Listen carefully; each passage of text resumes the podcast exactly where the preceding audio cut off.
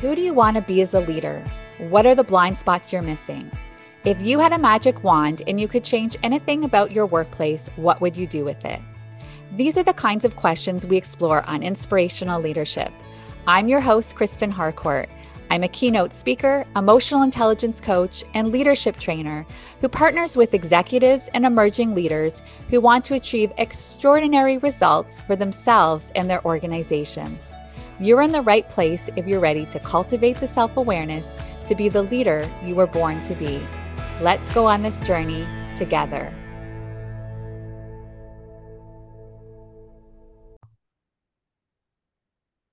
Welcome to Inspirational Leadership. I'm your host, Kristen Harcourt, and I have another amazing, amazing guest. And this one actually lives around the corner. We're 10 minutes from each other. And I'm so blessed. And today I'm going to be speaking with Carolyn Swora, who is a certified Dare to Lead facilitator as well as a trauma informed leadership consultant. She works with small, medium, and large organizations across Canada and the United States on becoming more compassionate, human, and empathetic places for members of staff. Carolyn uses the Enneagram personality system to help clients deepen self awareness into their behavioral patterns. She has a master's degree in industrial and organizational psychology and has studied resilience and workplace culture transformation. She has also developed her own transformational leadership development method- methodologies, which she breaks down in her second book, Evolve The Pathway to Trauma Informed Leadership. Welcome to the show, Carolyn. Thank you. And yes, I think it might actually be seven minutes, Kristen. I don't know if it's actually 10 minutes. I think you're right. I think it's actually probably I could almost get there that fast walking. Like it is, we're very close to each other. We are both close. in Burlington. Yeah. And and before we even get in, I want to show anyone who's watching on video. This is Carolyn's new book, Evolve: The Path to Trauma Informed Leadership. I read it, I loved it. And for Thank everyone you. who is a regular listener, you're going to understand immediately why Carolyn is such a good fit for the show because she's really speaking the language that I speak on the show when it comes to human to human and what that looks like because there's a variety of different focuses when we start to think about human to human. Yeah, yeah. So, Carolyn, as a starting point, I always like to give my guests an opportunity to share a little bit about their story. And people who want to have a more in depth, read the book because you get to hear a lot of Carolyn's story. Yep. But you share with us whatever feels most apropos at this moment around your story and why you're so passionate about this work. Yeah. You know, I think here's the best way I'll describe my story.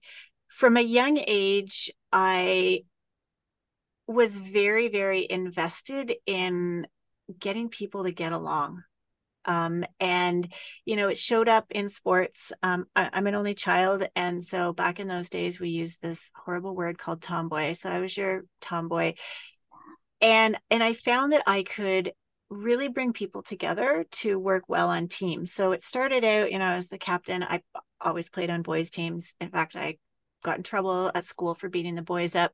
But this notion of like building um building a team environment has been with me from a young age. And so if we just sort of take that as a foundation of what kind of was in me and where I am now um, at this like half century mark of my life, it's really the same thing. Like how how how do we get people to come together and be able to show up and bring their strengths, bring just the who they are and create a team dynamic where everybody can feel like they're being seen and heard and valued. That doesn't mean that we always have to be right and so all the stuff that's happened in between um, has i think made me uh, more aware more um, able to be present for other people and let them own their own journey in this pathway.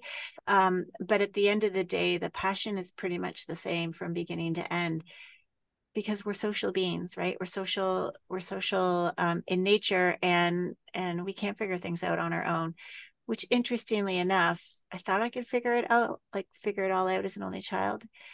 And now here I am realizing I can't and I never really needed to. Yeah.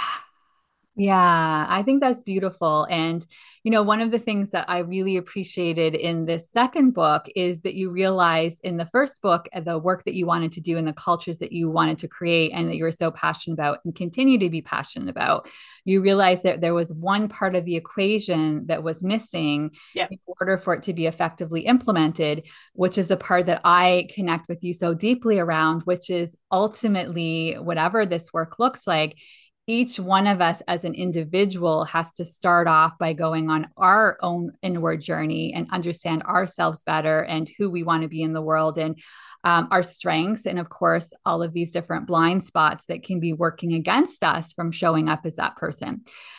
And so what i love is that you start to approach it from that evolve perspective. It yeah. really starts there. And so tell me a little bit more around when you came to that realization you know you were doing the work with cultures and trying to really create these positive impactful cultures.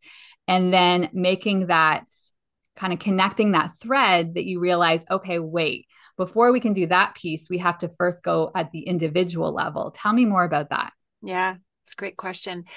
So i'm going to give you a deeply personal answer. And and to be honest that was that was sort of the lightning strike moment where it's like oh my gosh um, I don't know if this is a PG broadcast or not, so I'll say, oh my gosh. Um, and it it really was with my teenage sons and just you know through some really difficult times anybody who has teenagers know that that it's a hard time in life for everybody and there was a particular moment um, with the boys where i realized am i the problem here or not even the problem I am, must be contributing because I'm seeing a pattern.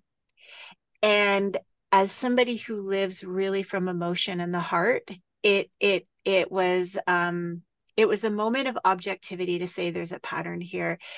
And honestly, that was the moment where it's like, damn, I got to look inside. And and so I think the reason I share that is because I do believe that until we have these moments of aha, euphoria, insert whatever word you want, suffering, the motivation to make that change and go inward isn't there. And it's going to look different for everybody.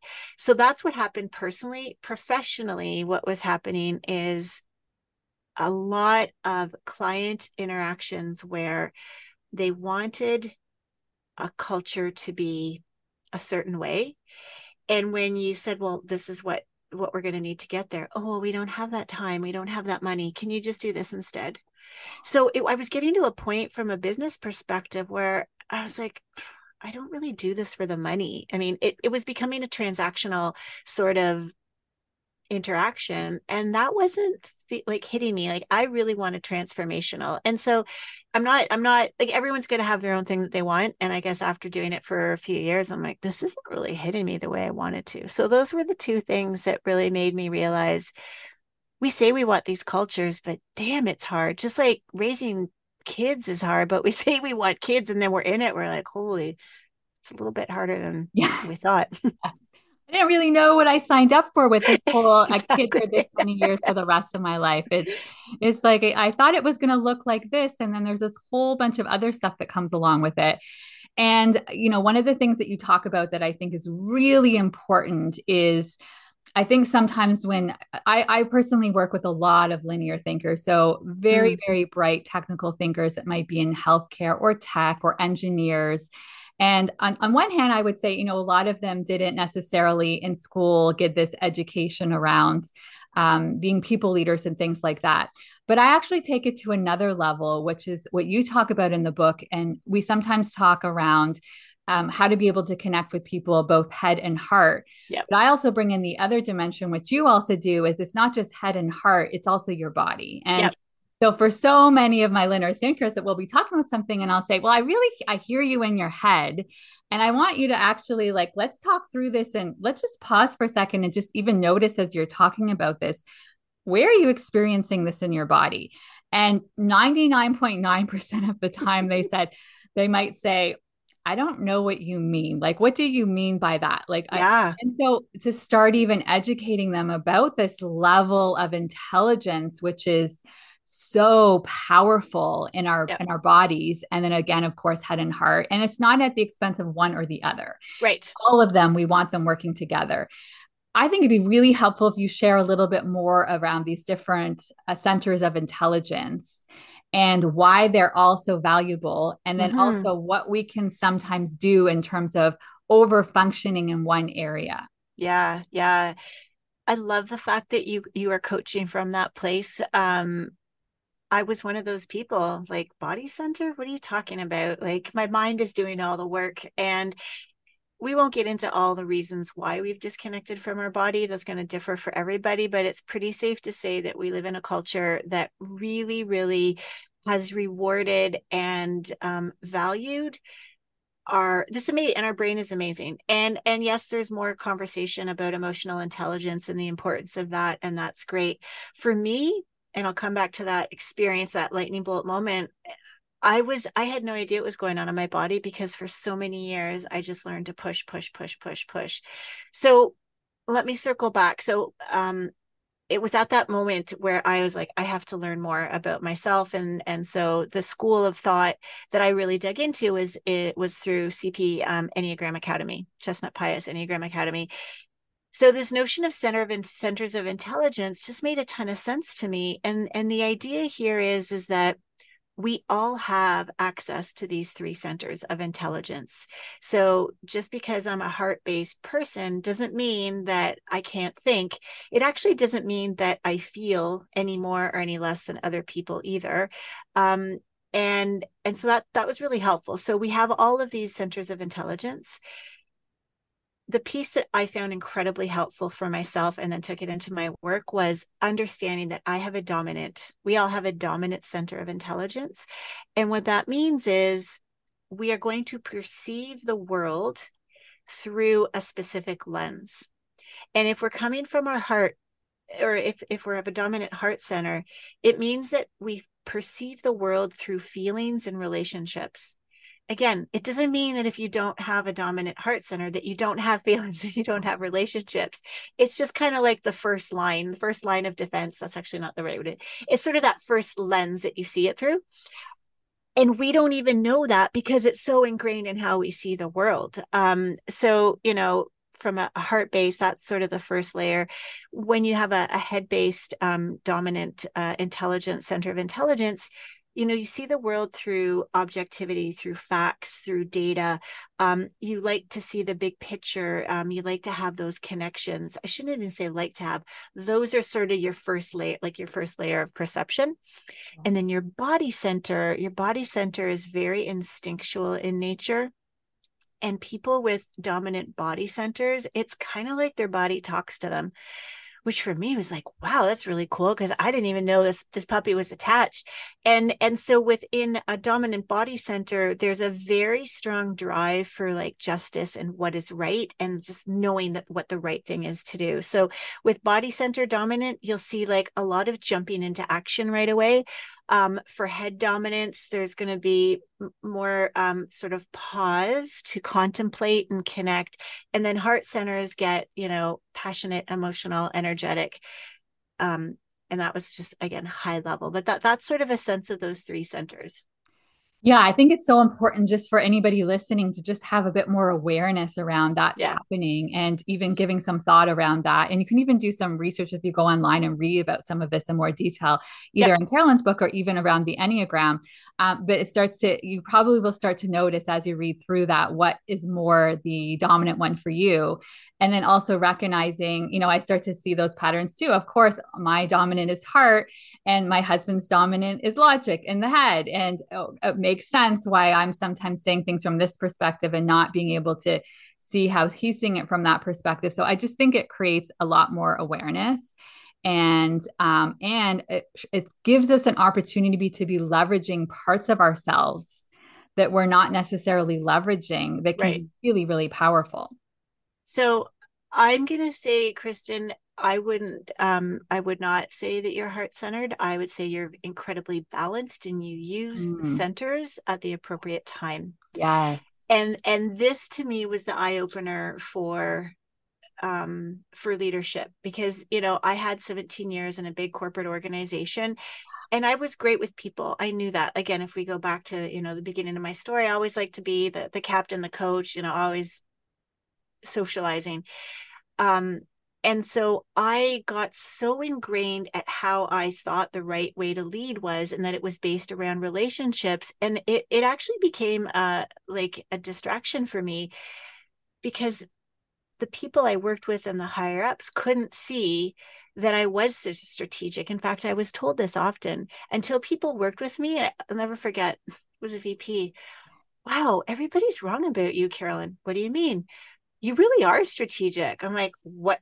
Oh, well, people don't really see you as strategic until they work with you. So that was, you know, again, now that I have this this insight and and I know the system, um, I'm like, oh, because that darn heart center, I I had just sort of doubled down on it because I didn't I was stuck. I mean, I could, we can come back to other contents in the book, but I was trying to survive the only way that I knew how. And and and I have a great head center. We all have we all have these three centers. And so to circle back, you were incredibly balanced in my experience. You know, I know that we're friends in my experience with you, having traveled to Nashville and losing luggage with you as well. Um, you use your heart in beautiful ways and you also use your head in beautiful ways as well. Like, you know, when I think of conversations about running our own businesses and it's been something i've really admired your your balance through all three of those centers. Mm. i appreciate that and i'm receiving that. Thank you yep. for reflecting that back. Um, it's you know it's beautiful. I think that uh, it's powerful work and i think the more that we start to even reflect and ask ourselves some of these questions can be really really enlightening. Yeah and you know one of the things i want to talk about in in your book is trauma, trauma mm. informed. And I just want to put it out there because I know some people hear the word trauma. And for some, it can feel very triggering. For me, actually, and I think a lot of the work that I do, I'm actually so much more aware of trauma and a spectrum of trauma and little t and big T, and an awareness that we've all had little t I'm now recognizing that there's been big T's, several big T's along the yep. journey, some actually more recent than others. Uh, but really recognizing how really important it is to have that lens and understanding when you're working with a bunch of humans. And I want to be conscious for people listening. I know some people will hear that word and feel, some who are eh, people who are very empathetic and naturally gravitate towards the humans they'll hear that and say oh my gosh i need to start to be able to to be the therapist and know how to support them and be asking questions which you very eloquently explain in your book is not the case. Right. Others will say that's we're in a workplace. This isn't you know this isn't about emotions and therapy like go outside of work to handle that stuff. Yeah. Which again other side of the spectrum. And then of course there's a whole bunch of middle in between. Yep. I would love for you to first help to educate our audience when you're talking about trauma informed leader leadership within yep. workplaces. What do you mean by that? Yeah so yes i said it often in the book. In fact as i'm i'm recording the audio right now and i'm so i'm reading again i'm like man i say this a lot. I think i say it like every chapter. Um so yeah let's start off by saying this. When we talk about being trauma informed is really it's really about being mindful of your own actions your how you're showing up and creating a space for others to be able to show up so that they feel seen and heard and valued. Now, what's going on underneath, like in our nervous systems, is like our nervous systems are talking to each other under the under this level, line of consciousness, and so really to make it super simple, our nervous systems are saying, "Hey, that person seems okay i'm not really too threatened. And and others might be like mm, watch out and others can be like whoa. And and it's it's this recognition that our nervous system is sitting and, and operating um in a certain way. I don't want to get all technical about it, but what I what I wanted to bring into the conversation into the corporate world because the notion of trauma informed care has been around for a long time uh, a few decades, um, and I'm learning about the history of trauma informed actually. But so I don't want to speak out of line because I'm just learning it. but it's been around and then and, and again it's recognizing and being cognizant that trauma does exist for people so let's circle back and what does this word mean in really simple terms and i'll take the word uh, the work of gabor dr gabor mate is it's an emotional wound it's our response to something that was too much for us to be able to handle so trauma is not the event it's our response to the event and when you think of everything that happens to us in life, there's going to be a lot of things that seem like too much. Or um yeah, I'll just say too much. Now, what is too much for you is going to be different for for somebody else. And so what I try to do in the book is is one, let's just get straight on what this word means because there's been a lot of research um, that has progressed our knowledge in this space. So trauma we're we're not going to traumatize people by saying the word trauma unless we're using it in an unsafe way. So, Kristen, you have to tell me everything that's wrong with you and tell me, and you have to share all your trauma. Like, whoa, whoa, like, no, no, no, that like we would never, you would never do that. Being trauma informed is recognizing that uh, how to create safe space um, and and or safe enough space for people to be able to show up and and to recognize that we're all going to be trying to process certain things and when we do have the more trauma we have in our life um, the more protected we are with our behaviors and these protective behaviors will show up unconsciously Absolutely. And I think you did a great job in the book too of explaining the different types of trauma because there's a trauma through the global pandemic that we all experience and then there's situational. So can you talk through the different yeah. types of trauma? Yeah, thank you for bringing that up because I know when I was doing my research, uh, there's a whole lot of clinical ways to look at trauma and and I wanted to have a very clear line. I'm not a therapist and I didn't want this book to be a therapy book and dig into any of that. I wanted to make it um, accessible and understandable. And so I came across this resource and they talked about trauma in from three different perspectives collective, racialized, and situational. And that was another lightning bolt moment, uh, to be honest, because that's the moment where I realized, damn, this thing that I've been talking about, about having a hard, you know, some hard situations, that's trauma. And and it also helped me put um, you know, the the the racialized injustice that we're experiencing into a better perspective as well. So, you know, it is a way of classifying trauma or or understanding trauma. Um, it's not therapeutic in nature. So I just wanted to clarify that. Mm-hmm. Collective trauma, like really simply, is um, is when you are impacted by something collective in nature that has happened into a community, a country, um, a, a whole a whole world. Hello, pandemic which which you know it was the first time in, in our history um, because we weren't around for the the flu pandemic in the early 1900s at least i was and i don't think you were either. You look you look fabulous if, if you were. Um, and and so it happened to all of us. Now the impact is obviously going to be different um, but the fact is is it happened to all of us. It severely changed how we were showing up. You know you can have collective trauma like um, earthquakes or or or natural disasters and so you know when that happens on the other side of the world it's like oh wow yeah it's again it's going to impact us differently. You then have um, uh, situational trauma, which is is is just kind of as the name explains, like there's going to be different situations that we all all have, and this is where you could you could bring in, um, you know, that there will be all sorts of different uh, unfortunate types of abuse. Um, there could be car accidents. There could be um, losing a parent. Um, so all sorts of like situational things.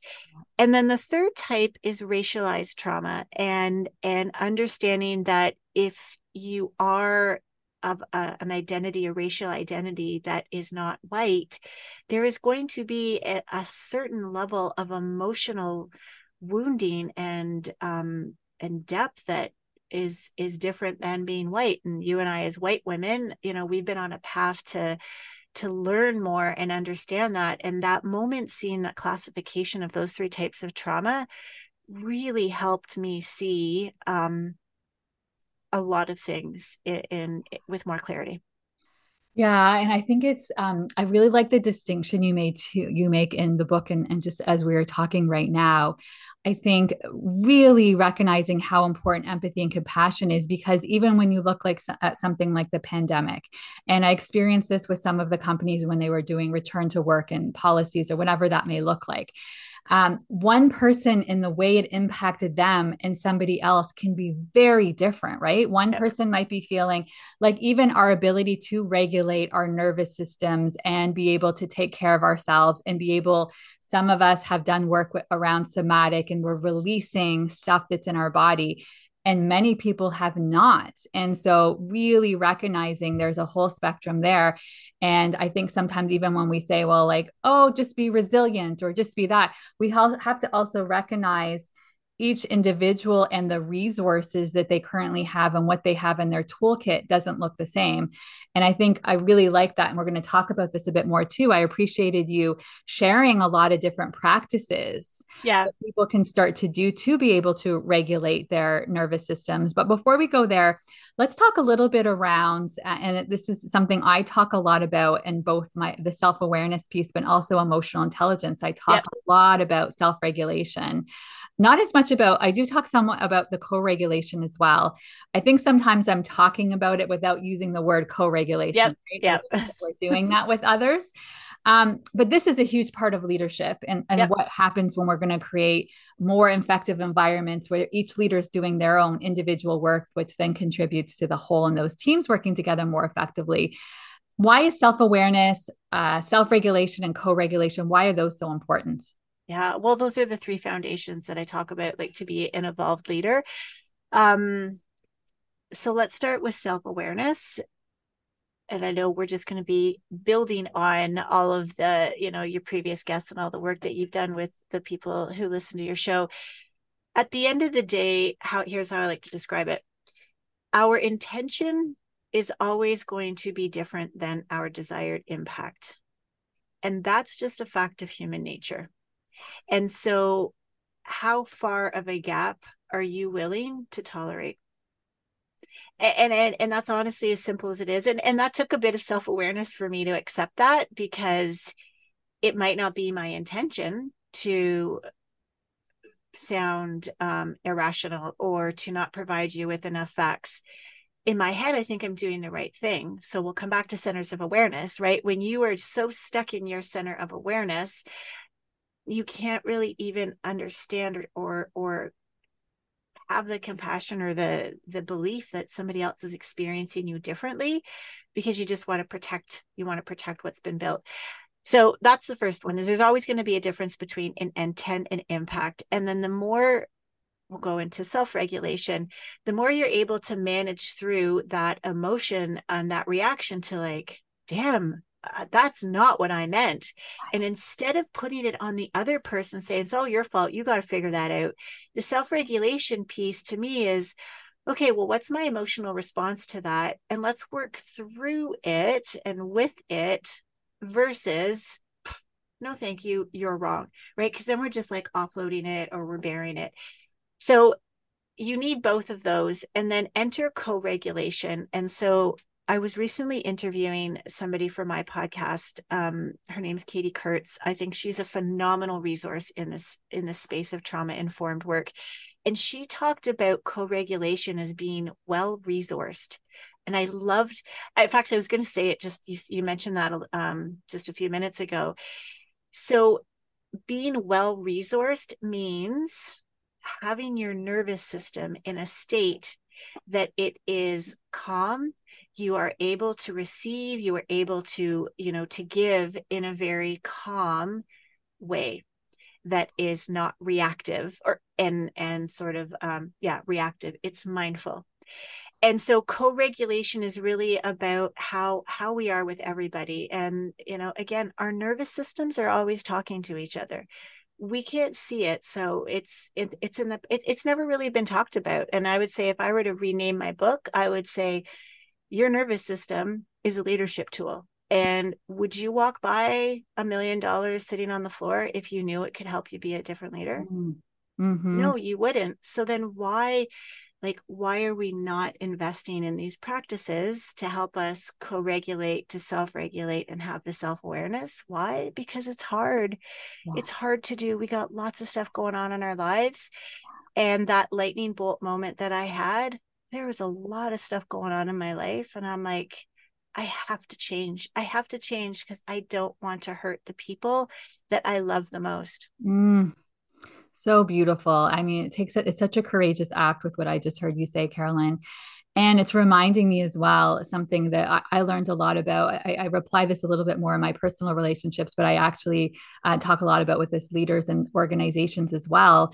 Um, when we start to think about repair and vulnerability, yep. because when I really learned doing repair properly, it's not saying, I'm I'm really really sorry. It wasn't my intention. Oh no no no no. That's not a sorry because you're already taking away. You're not yeah. taking it's it, there's nothing about what your intention is. The fact is yep. that person received it in that way and it's it's about I'm really sorry that I, you know, handled that the way I handled it.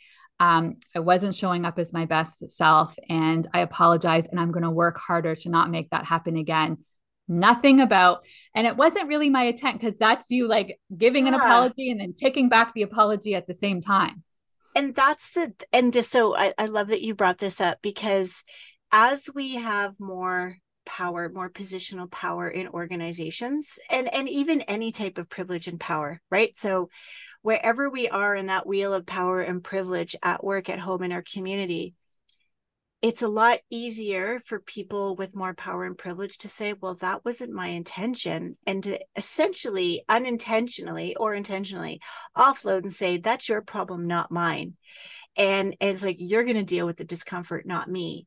And this is the shift that is happening in workplaces and it needs to continue to happen, which is the more power and privilege you have, positional or not, you have more accountability to close this gap and welcome people into the discussion. So it becomes a discussion or an understanding or a sharing so that both experiences can be valued and not one overvalued over another. Yes, yes, well said. And I think you also gave a great example that felt a bit vulnerable in the book that I wouldn't mind you right now just quickly sharing the story around something not being your intent, going into a meeting, feeling like you left the meeting. It's like, oh, wow, oh, yeah. I was like superstar. that was the best meeting ever. And having a colleague who, again, I want to acknowledge her and her bravery to have a yep. conversation and come back to you and share her experience of the meeting that was not the same. Do you want to quickly share that story? Yeah, yeah. Um, yeah. So had a meeting and basically we had a few things we needed to decide. And I'll be honest, going into the meeting, I again I was a director, I knew what needed to happen. And I created the space to have a dialogue about it. And at the end of the meeting, I'm like, oh, great, they got to where I wanted them to go. Carolyn's inner dialogue. I didn't, I thought I did it in a way that it felt like we got there naturally, but in my head, it was like, I have to get them there. And somebody came into my office afterwards and said, I was like, and I was feeling all great about myself. And this person said, next time you have your mind made up like that, don't waste our time. And it was, again, it was another one of those moments like, whoa, wait a sec, you knew that? Like, how did you know?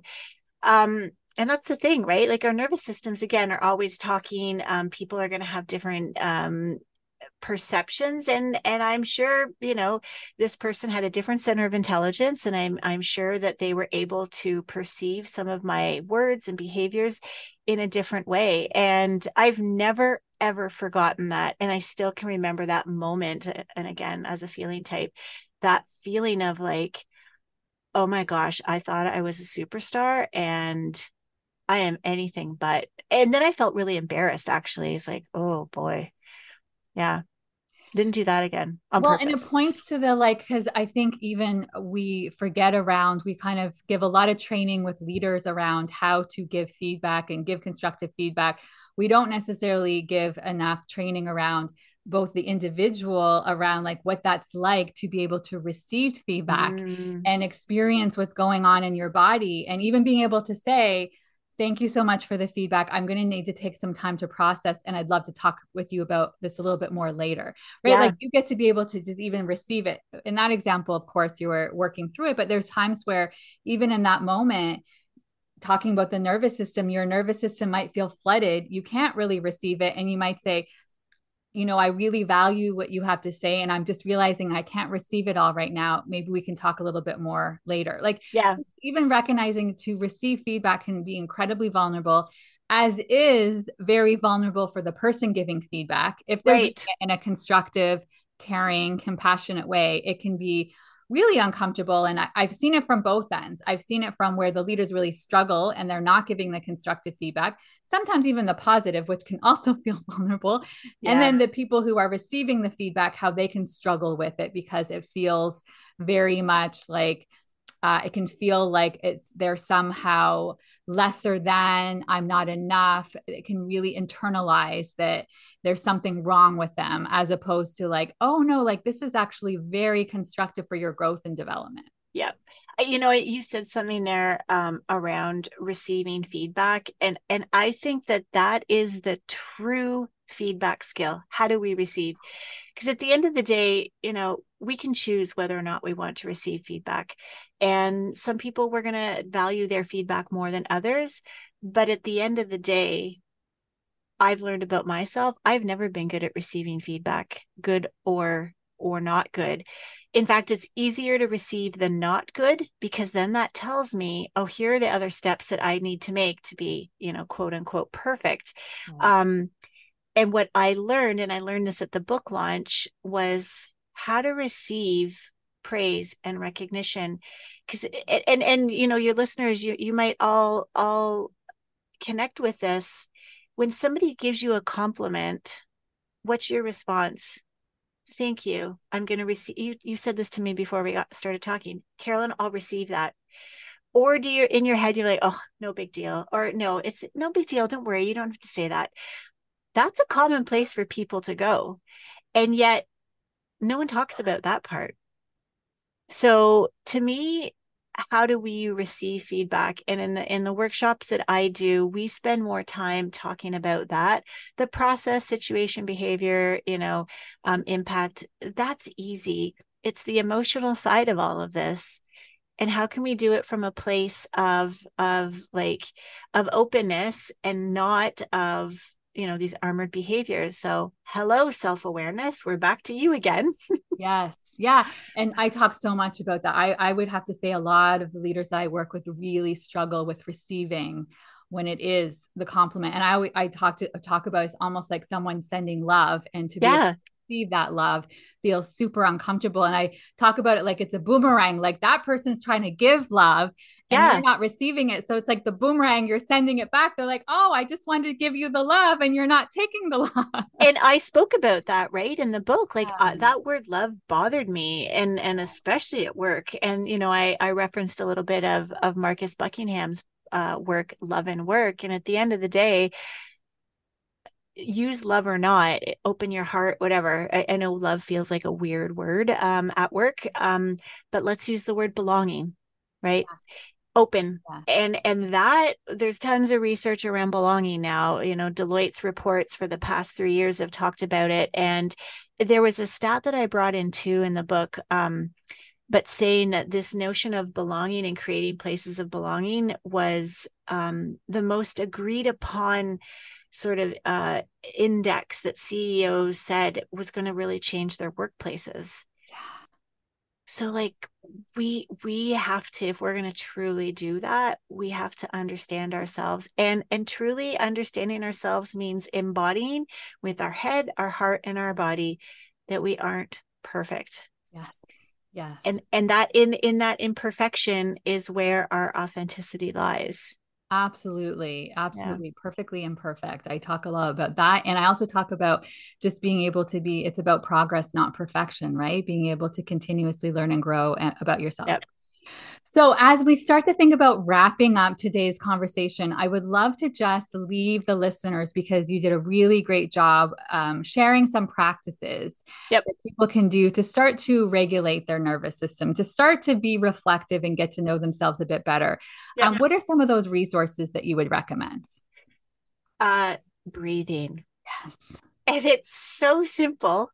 Um, and I used to think it was a load of woo woo. Um, but I would say, and and especially for those of us, you know, if we have children at a younger age where it's like, I don't have time to sit down and do a 10 minute mindfulness practice or meditation. And 10 minutes, like 10 minutes is a lot, right? Like we know when the kids are younger. Um, can we do some intentional mindful breathing yes in fact you can do it in the middle of a meeting and and so you know be that box breathing where you inhale for four hold for four exhale for four hold for four again. Um four seven eight breathing. I mean you can just do google search breathing.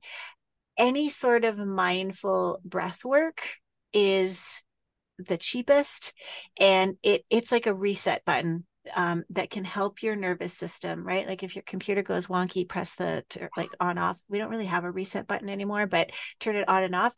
That is the most, you know, the I'd say the the best and and cheapest and simplest. Um, giving yourself space to like go for a walk or just like to to give space.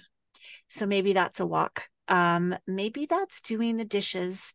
Maybe that's gardening in your backyard. Maybe that's coloring or like drawing man- mandalas. Uh, maybe it's listening to binaural beats. I didn't, and not podcasts, but like a binaural beat rhythm um, frequencies when you're going out for a walk, or maybe just sitting. Um, you know, I was in a workshop the other day, and somebody said, I just sit in my living room for five minutes before the day starts, and the kids just know that I'm just kind of gathering and just giving space to allow all the noise to just not be there.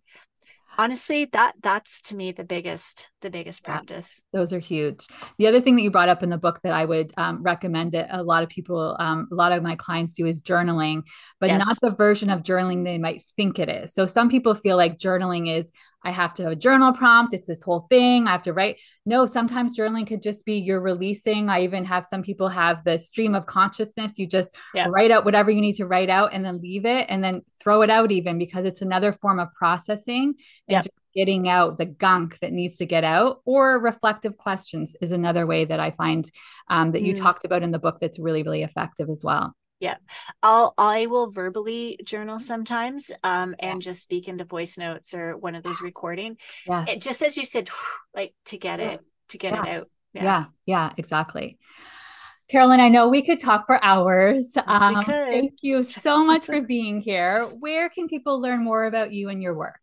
CarolynSwora.com. Nice. It'll nice. all be there. I'm on I'm on LinkedIn and Instagram as well, so you can always reach out and connect there. And those are the two best places. Amazing. And we'll have all of that in the show notes. Um, I appreciate the incredible work that you're doing in the world, Carolyn, and thank you for um, sharing your wisdom with us today. Thanks for having me on. And we will continue a conversation. It'll just be on a walk somewhere in, yes, the, in the neighborhood. Exactly. We go for nice long walks um, and talk about everything. Yep.